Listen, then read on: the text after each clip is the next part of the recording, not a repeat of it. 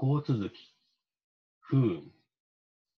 良い仕事をするためには、運も必要どうやって引き寄せる？人生を充実させ、良い仕事をするためには、努力だけではなくて、運も必要です。私自身は自分のことを運がいい方だと思っています。何か困ったことがあると、決まって助けてくれる人が現れるのです。でも、運がいいとか悪いとかいうのは、実際には見る人の見方によるものなのですよ。運には、こっちから見たら綺麗で、あっちから見ると汚い、みたいなところがあると思います。綺麗に見えるという人は、いつも綺麗な側だけを見ている。汚く見える人は、そっち側しか見ていない。そういう意味で、運というのは、自分を映す鏡みたいなものだという気がするのです。残念な人って、何かいいこと思い出せと言われても思い出せないんですね。反対に悪いことはいっぱい出てくる。良いも悪いも本当に一つの結果に過ぎないのだから、一見嫌なことも、これって学びじゃん？と思えると、いいことばかりになるはずです。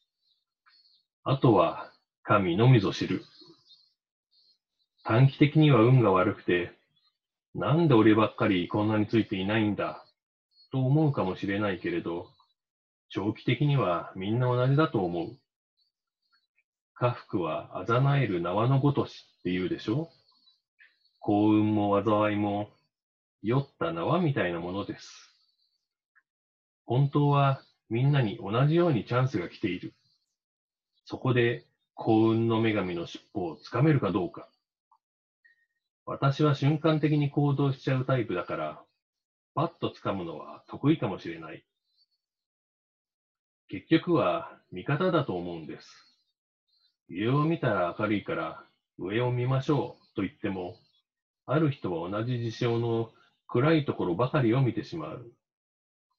そんな暗いところを見ても面白くないわけだけど、それすら面白がることができるとするなら、こんないいものを見られて、なんてラッキーな日だ、と思える。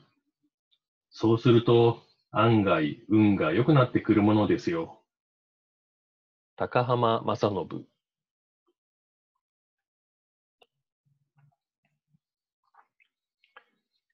ワクワクする人生は自分でデザインしよう。後悔しない人生を送るために、社会に出る前に、社会に出てからも知っておきたい生き方のヒント集。あなたはこの先、どのように生きていきますか？